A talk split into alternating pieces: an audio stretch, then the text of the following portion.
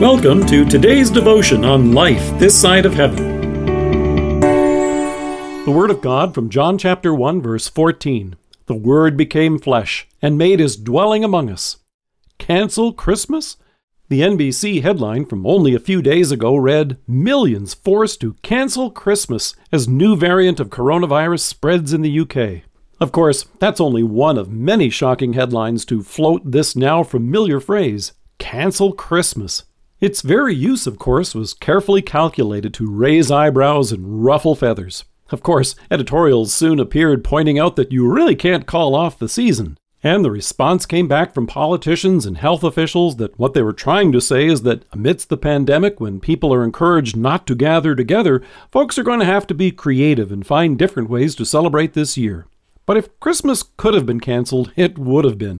Not this year's Christmas, but the first Christmas itself. Make no mistake about it, the devil certainly didn't want you to see your Savior and mine come to our rescue. Haman, the enemy of God's people, tried to destroy Abraham's descendants back in the days of Esther.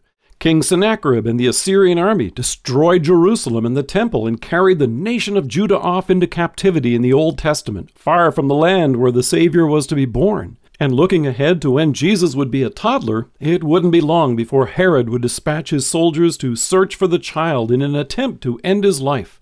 And top it all off, John notes, he came to that which was his own, but his own did not receive him. Woven into the very nature of our sinful world was its desire to cancel Christmas and not see Jesus come.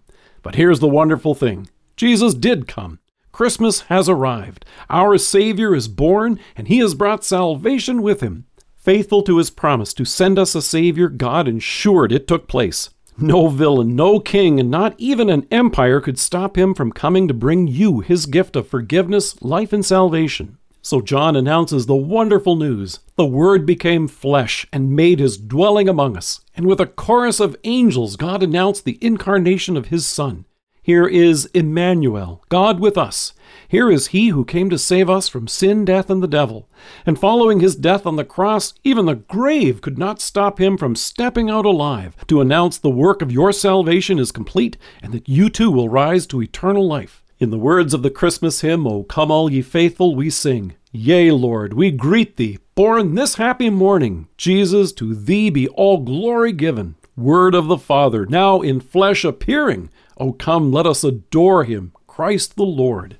In the popular Christmas classic, How the Grinch Stole Christmas, you and I can almost recite the familiar words that come toward the end. And the Grinch, with his Grinch feet ice cold in the snow, stood puzzling and puzzling. How could it be so? It came without ribbons. It came without tags. It came without packages, boxes, or bags.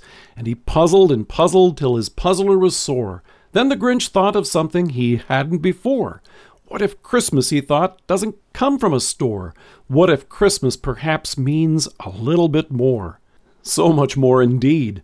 So some things may be different this Christmas. In many cases, face to face family gatherings have been replaced with FaceTime, Zoom parties, and a cheerful greeting at the window. But the circumstances of this year also bring into unique clarity all that is unchanged, and all which can never be canceled God's eternal love for you and His gift to you of a Savior. Today, we celebrate with our brothers and sisters in Christ across the miles and around the world, with those who have gone before us and are before His throne in heaven this day, and with all of His angels. We celebrate the unstoppable joy that has been brought to us by our Savior, God and sinners reconciled.